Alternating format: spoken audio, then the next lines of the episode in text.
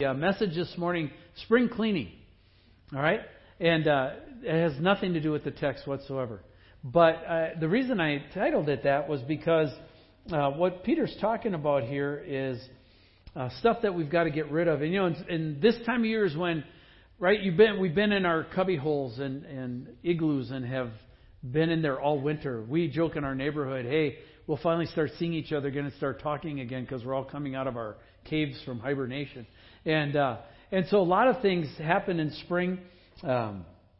This is traditionally the time of year where we sweep out or clean out or air out our homes, right? You kind of go through and get it all set for that kind of stuff. And the idea there is to kind of just get rid of the mustiness and the clutter and the dust and do a thorough cleaning. And when we do that, the houses not only look better, they feel better, right? You just go, yeah, this, you open the windows, right? That first, like yesterday, wasn't that awesome? 65, like open the window. Whoa! I didn't even need a hat. It was fabulous. And, you know, the same is true in the Christian life. Often things can pile up, and a lot of old habits and thoughts can return and begin to really block our ability to enjoy the real life that's in Jesus. And so, like our house, we need to do some spring cleaning and get rid of all the things that should not be in our minds or in our hearts. And in the spirit of that illustration, Peter reminds his readers that there's some things that they should be on the lookout for because they have a major negative effect on holiness, on a pure heart, and on brotherly love.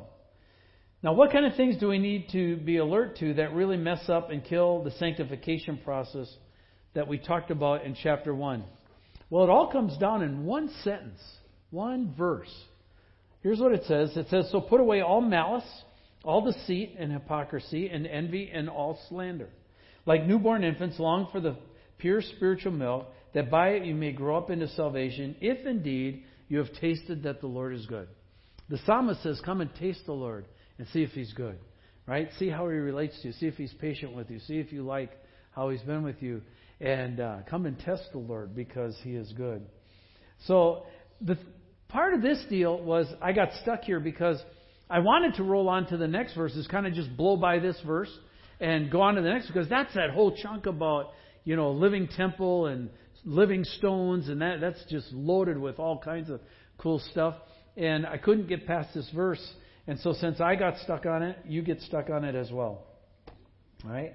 Notice in here, when it starts, it says put away. Now, I looked up a couple different translations. NIV says get rid of. King James says laying aside. But the idea is that stuff's got to go bye-bye, right? Spring cleaning, it's got to go out. Got to get rid of it.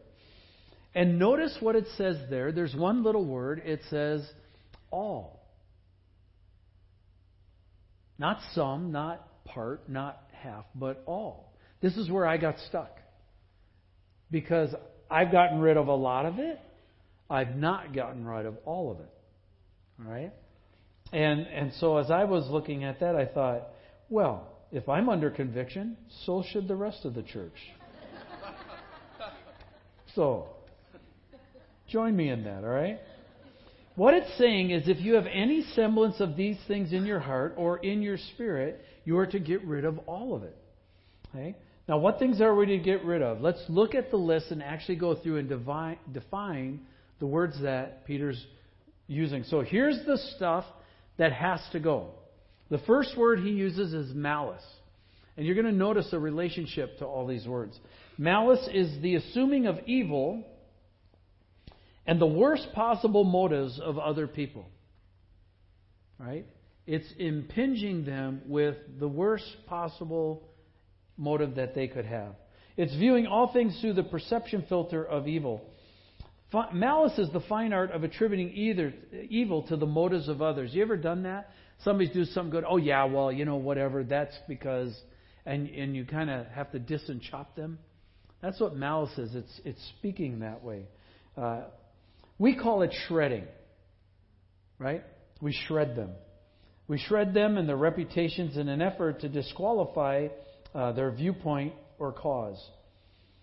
It's not just watch the elections, by the way, right? That's a living illustration right now. It's not just finding fault. It does include that, but it's interpreting through the lens of criticism and attributing base motives to what others are doing. All right? In other words, it's looking at that and attributing, they may be doing it for this, but you attribute these motives to them. And usually it's a negative context. Here's some examples. You know, why go to church? All they want is your money. You ever heard that one before? Right? Now, does the church want your money? Sure we do. So does everybody else in the world. Everybody's trying to dip in your pocket. What kind of shock is that? Now, does the church just want your money? Well, no. There's all kinds of things we do. There's all kinds of stuff we're helping with. There's all kinds of stuff we're reaching out with. And it takes, right, fuel to do that. And so we've gathered together to say those things are important enough and we'll contribute to that stuff because we believe it's kingdom stuff and it's really going to make a difference. Right? Is that all the church is interested in? No, the church is interested in your life. The church is interested in your eternal life. The church is interested in your family. The church is interested in your marriage. Hi, Perry Travis. How are you? And the church is interested in all kinds of things like that, right? And so it's not just interested in your money. How about this one? Oh, sure, she leads worship, but it's only to hear her voice. She just thinks she's hot stuff. Right? Ginsu, wow, right? And we just chop and, right? We just want to knock them down a peg or two so that we'd say they're put in their right place, or we say we get them off their high horse. Here's another one. Sure, he helps in the community, but that's what all politicians do. They all feather their nests that way. They don't really care about the children. They just act like they care about the children. Right? And so we become very cynical, very skeptical. And even when people have good hearts, have good motives, are doing right things, we chop them. Right? We cut them with their mouth. The point being is that you don't have to go too far to find this at work in our culture. Like I said, the campaigns kind of highlight that pretty well. But the truth is you don't have to go very far in the church either. There's the unfortunate thing. You don't have to go very far in the church or in our families or in our marriage to find this principle at work. We can be malicious towards each other and ascribe the worst possible motives to each other, having never asked the other person what their actual motive is for why they're doing it. And we can come to some really wrong ideas about the other person simply because of the construct we put in our mind. We have a tendency to shred each other pretty well and rip each other apart with our mouths. One of the things, there's a group of us pastors in the Mill Creek area. We call it the Mill Creek Network, and it's just a bunch of the pastors in the area, and we get together. It's a great group of guys, and one of the things we've covenanted together is to talk well about each other. Right? So if it's Chris Mangianelli up at Mill Creek Foursquare, or if it's Brandon Beals at Canyon Creek, or David Kaysen over at North Creek Presbyterian, and there's a whole bunch. We just, if someone comes up, oh yeah, that's a great group of people. I know that guy. He's my friend. And, we've covenanted to not talk maliciously because head pastors can be the most competitive and chopping people in the world. And we've just said, boy, we don't want to do that.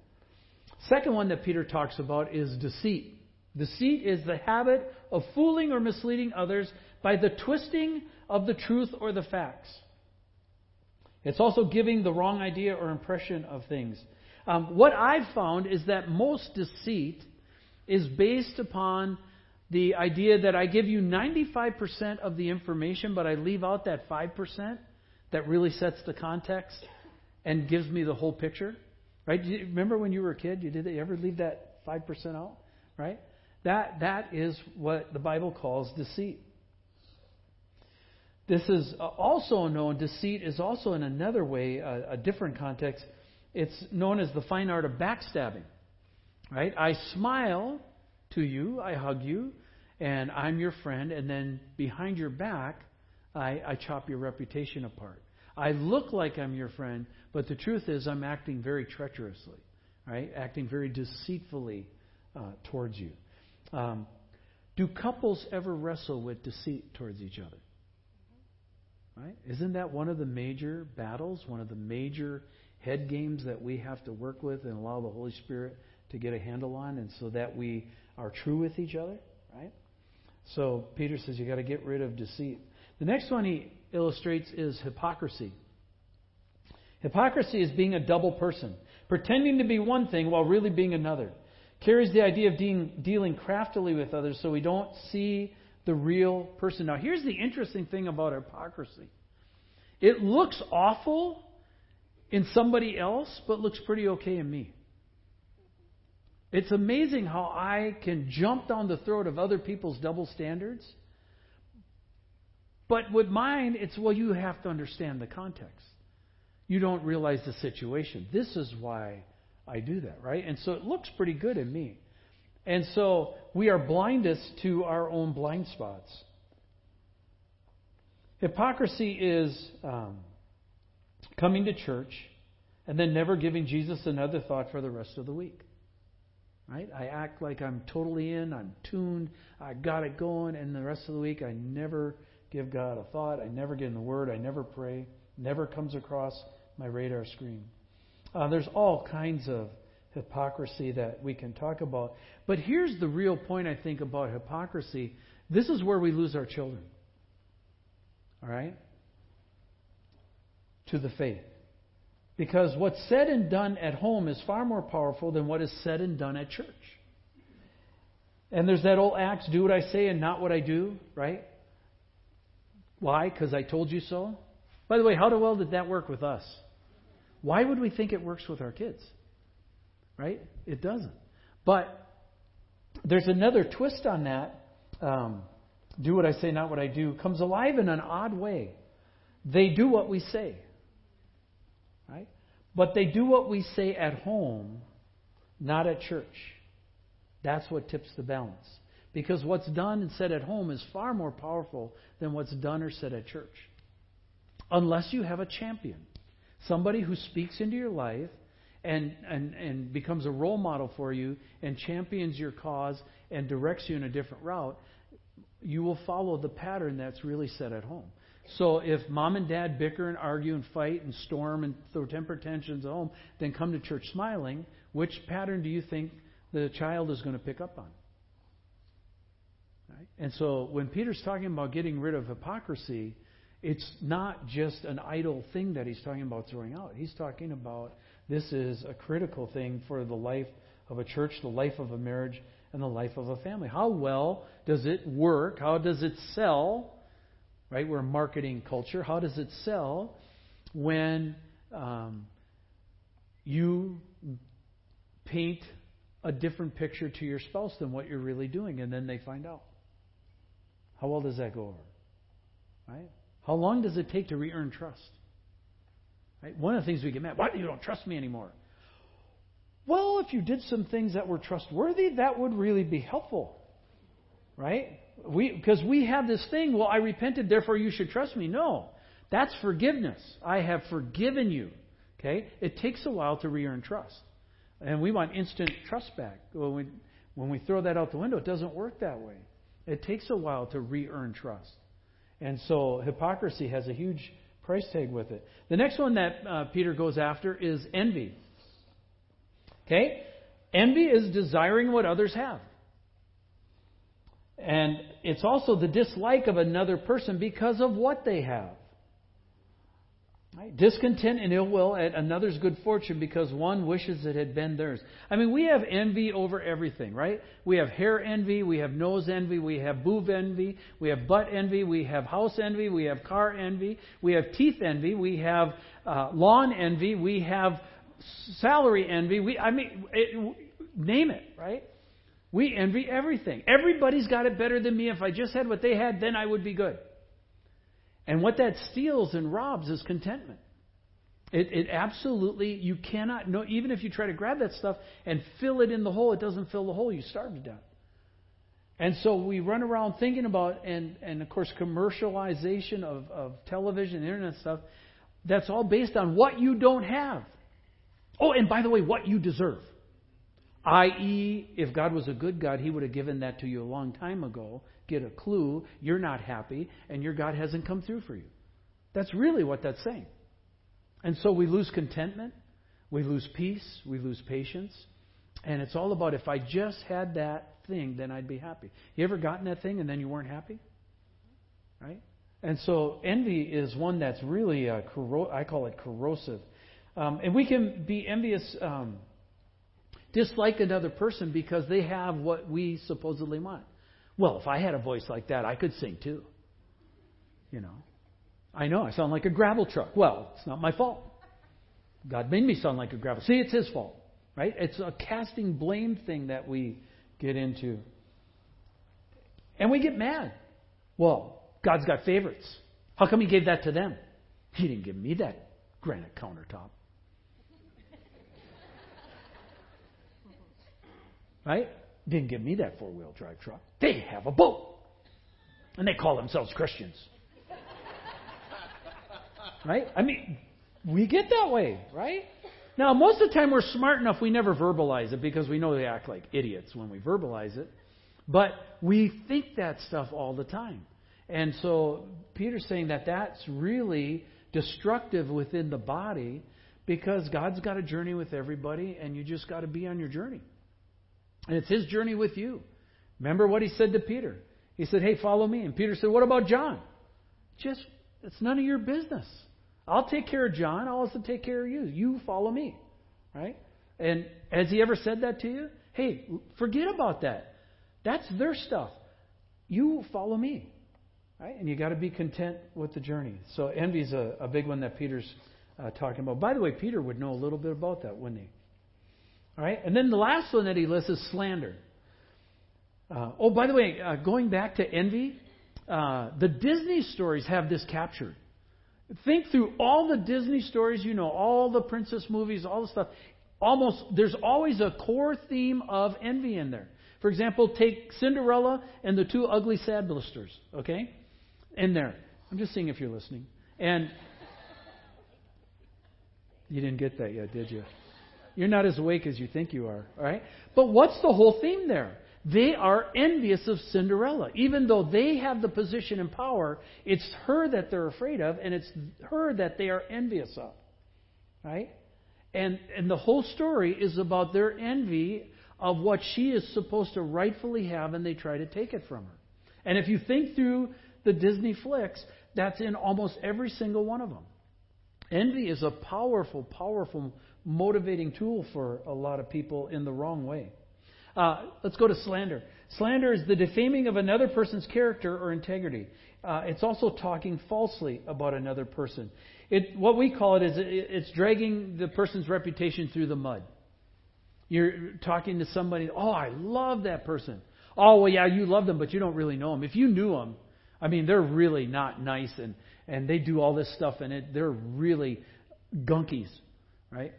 Really, they're gunkies? Yeah, they're not. They're awful. You wouldn't like them at all. Just go to their home once, hang with them. Ugh, terrible, right? Oh, I thought they were. No, they're not nice. They're despicable, right? And we just kind of torch them that way. There was a story. I remember when I first got into ministry. I was the youth guy at North Shore, over in Bothell, and I read this story about this woman who got her nose bent with the pastor. And got upset, so behind the scenes she started slandering him. She started slandering his character and started slandering, his actions and messages in the pulpit and stuff. And it got really bad. And then there was this big brouhaha and confrontation with the pastor. And in the midst of that, the woman came to the pastor and just admitted what she had done. I have sinned against you. Could you find it in your heart to forgive me? And the pastor said, yes, absolutely, I can forgive you. And he said, would you do something with me? She said, sure.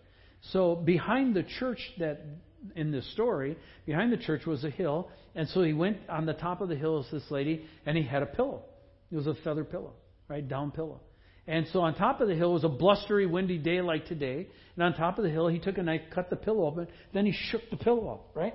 And the feathers and down just flew everywhere. I mean, all over the place, all through the churchyard, into the neighborhoods, and went all through the community.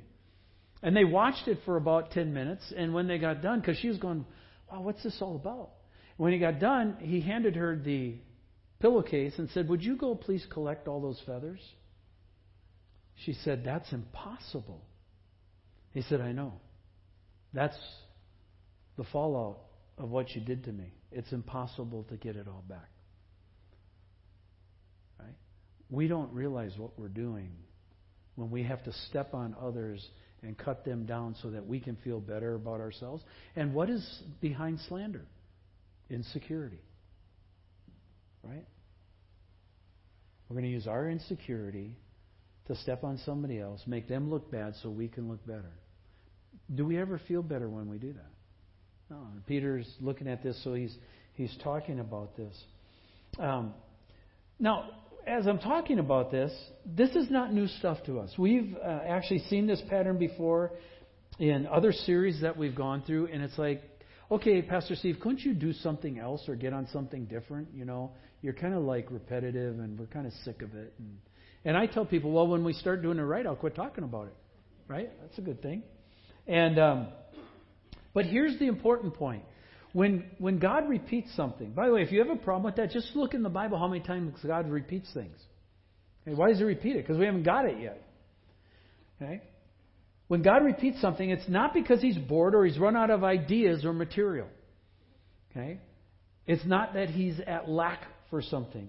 When He is repeating something, He's trying to emphasize something to underline it, to emphasize it in a certain way so that it'll catch our attention. Well, let me just give you a few examples. For example, one of the patterns that you'll see repeated all over is the issue of grace versus the law, trying to earn our salvation versus operating in grace.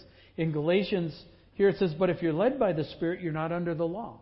That's that whole passage about the Spirit wars against the flesh, flesh wars against the Spirit, so that you cannot do what you want. Right?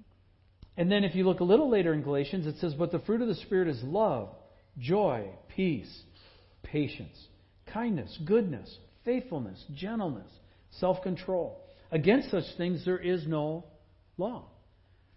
God is trying to point out that this rule-keeping thing in us, by where we earn brownie points, and therefore I get into heaven regardless of what you say, doesn't work. That law squeezes out love, and that He's after love more than law. Another one that would be common that He repeats, you'll find all over the place. In James it says, He gives us more grace, therefore it says, "God opposes the proud and gives grace to the humble." We have mentioned this before, and I've actually said this is a universal principle found in Scripture. God is opposed to the proud person, but gives grace to the humble. "Submit yourselves, therefore, to God. Resist the devil. He will flee from you. Draw near to God. He will draw near to you." If you go right over just a book past into 1 Peter, it says, and we'll see this as we're coming through the book, "Clothe yourselves, all of you, with humility towards one another, for God opposes the proud, but gives grace to the humble." Was Peter just dumb and he didn't have any good ideas, so he just stole from James? No, that is not what's going on here. And if we think that way, we really miss it. All these ideas are repeated by the Holy Spirit as God was trying to establish the church, to give it a solid foundation so that the sanctification process could grip people and actually change them. So the emphasis was here on some things that you need to get rid of. Right? These things have to go off, have to be put aside or laid aside out of your behavior, out of your language and thoughts. And then here are some things that you need to add. Right? And it's always in the context of our actions, our thoughts, and our language. Those three canisters.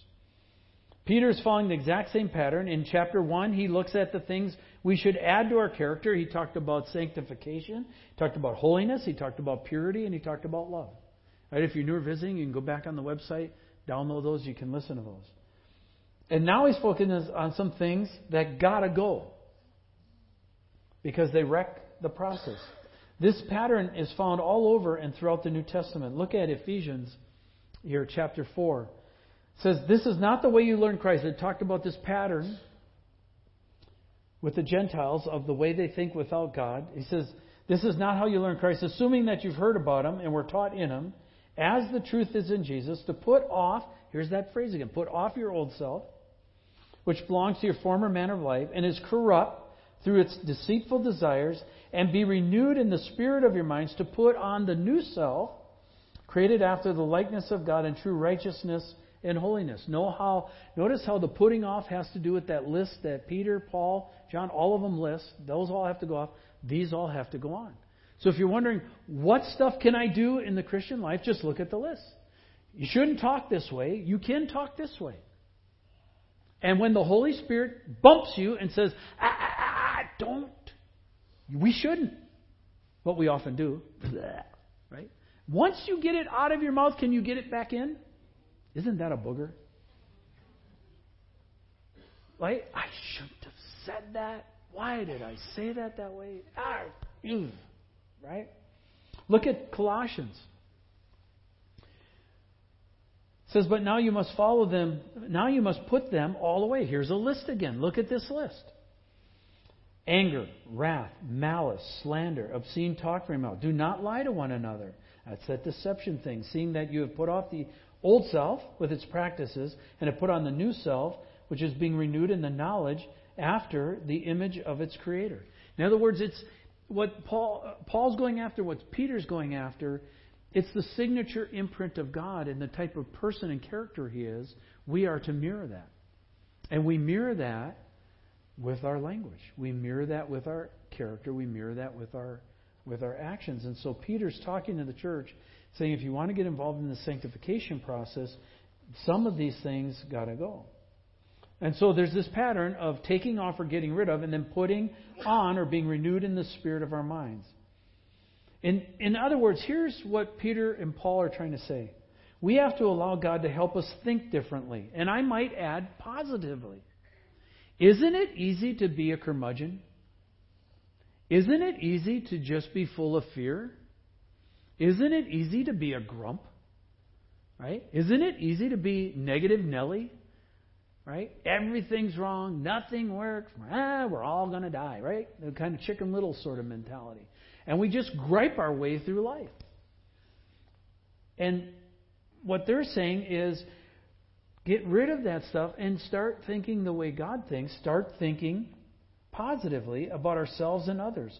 Notice all these things we talked about, putting off, in effect, why should we put them off? Because they poison us. They poison our minds and they poison our spirits, especially when it comes to others. Have you ever gone sour on someone? Right now as you're sitting there, is there ever a person who was your friend that you went sour on and now you can't stand them? And you won't ever talk to him, you'll never be next to him again? Right? We can get poisoned. Now, in some cases, that's justifiable. They're dangerous. You shouldn't get back with them. But in some of it, we just are unwilling to forgive. We say we forgive, but it's really tough. And that's because you have the whole issue of forgiveness versus trust. Right? We'll talk about that in a second here. Here's why I think that's critical. I think it's critical because I've seen this go so far as the person can not only not think rightly about others, but when we get in that mindset, we can't think right about God either. We chop him. We diss him at every turn. We call him into question about his motives, his actions, his will. We find fault with him to boot. If this is the way you run it, if you think this is a good job, you're an idiot. And I'm not following you. Why don't you get off your dead butt and do something? Right? And we call God to account. We find fault with him. And Scripture calls that we get into grumbling and murmuring. We don't like God and we don't like anybody else either. We can become pretty poisoned that way.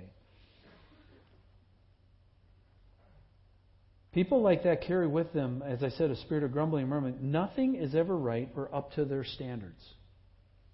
Well, if you were really a church, you'd have done this. Right? He's the pastor? You mean, are you kidding me? We pay him money to actually get up in front and sound like an idiot like he does? Seriously? Lots of families have roast pastor for lunch after church. Okay?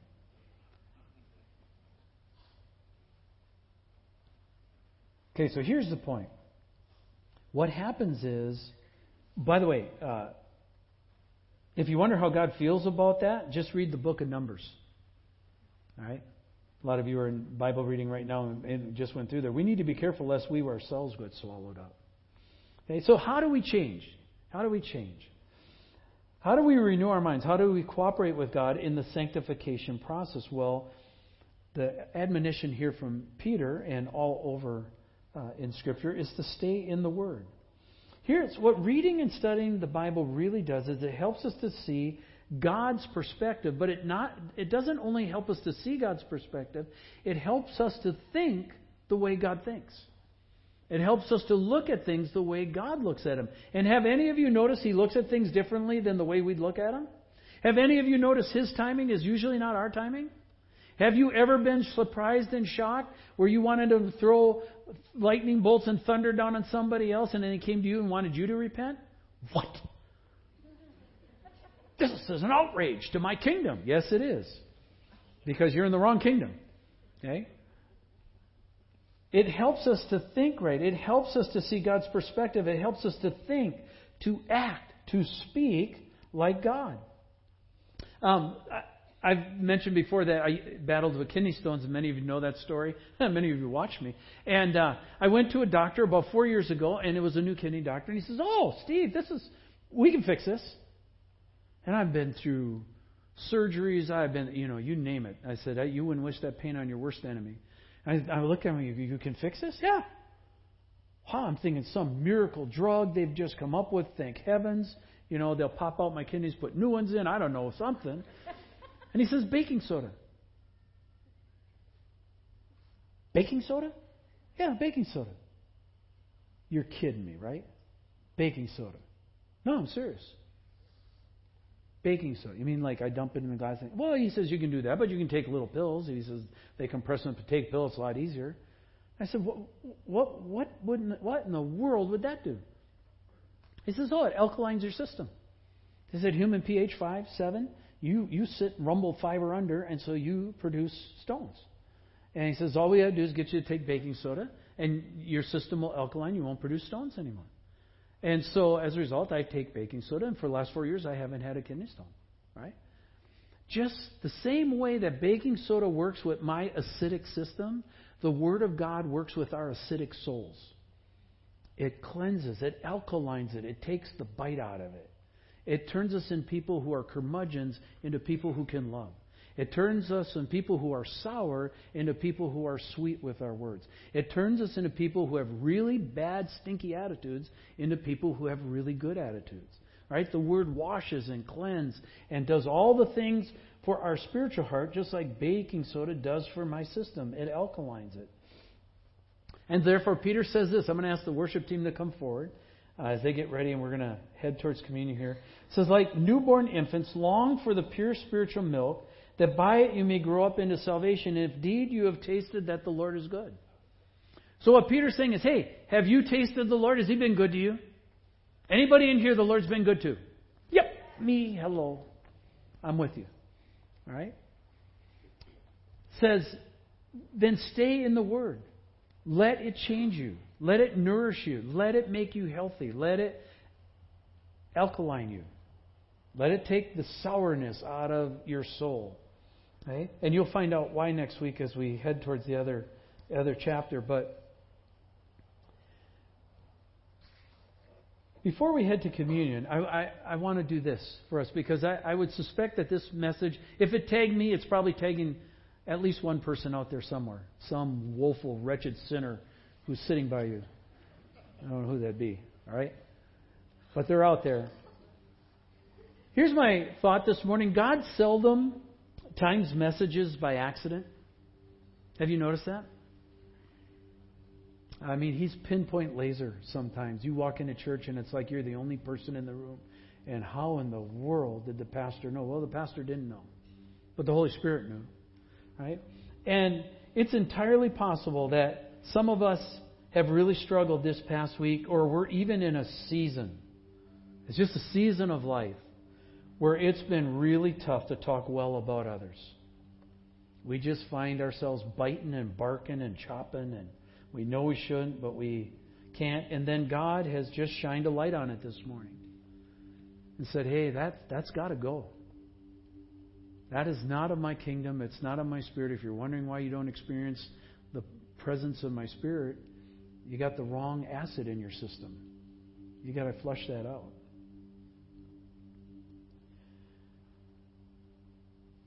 And the last thing I would want to do as your pastor, even more so as your friend, is rush towards communion. Just pretend you heard it all and say, okay, good, let's take communion and we're out of here. No, Corinthians 11 says what? We're supposed to examine ourselves. The idea there is look over, listen to what you just heard, and then if there's something stuck in our craw, we got to get that out before we do communion.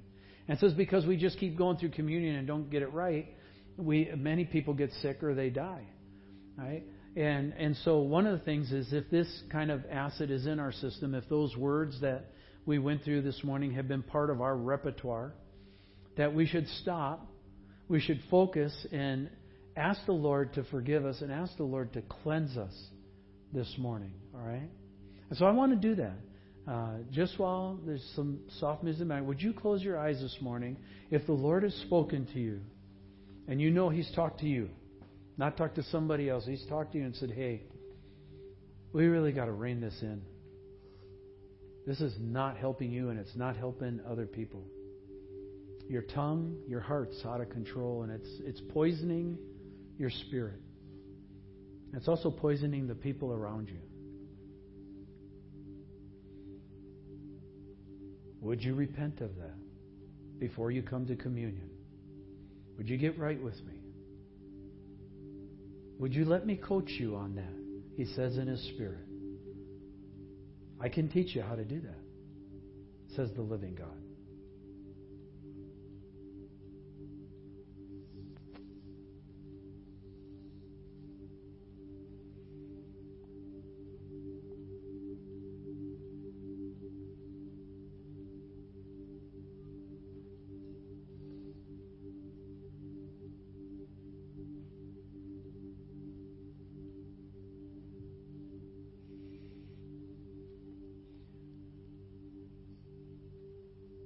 Let's do this. Communion servers, would you begin to serve communion? Would the rest of us stand? What's the opposite? The opposite is gratefulness. The opposite of is thankfulness. Sign of a healthy church is a grateful people. Let's sing a hymn of gratefulness before we do communion together.